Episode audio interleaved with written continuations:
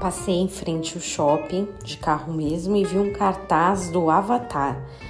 Na hora eu fiquei feliz, falei, nossa, deve ser super legal essa continuação do filme.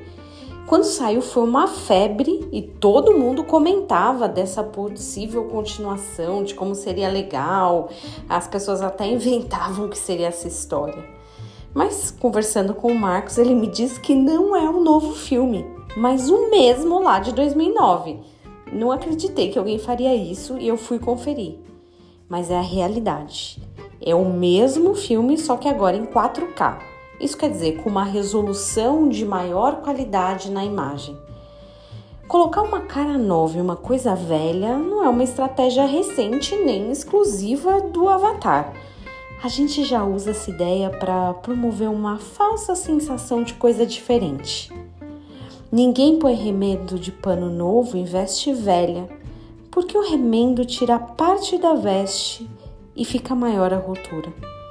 Não se põe vinho novo em odres velhos, do contrário, rompem-se os odres, derrama-se o vinho e os odres se perdem.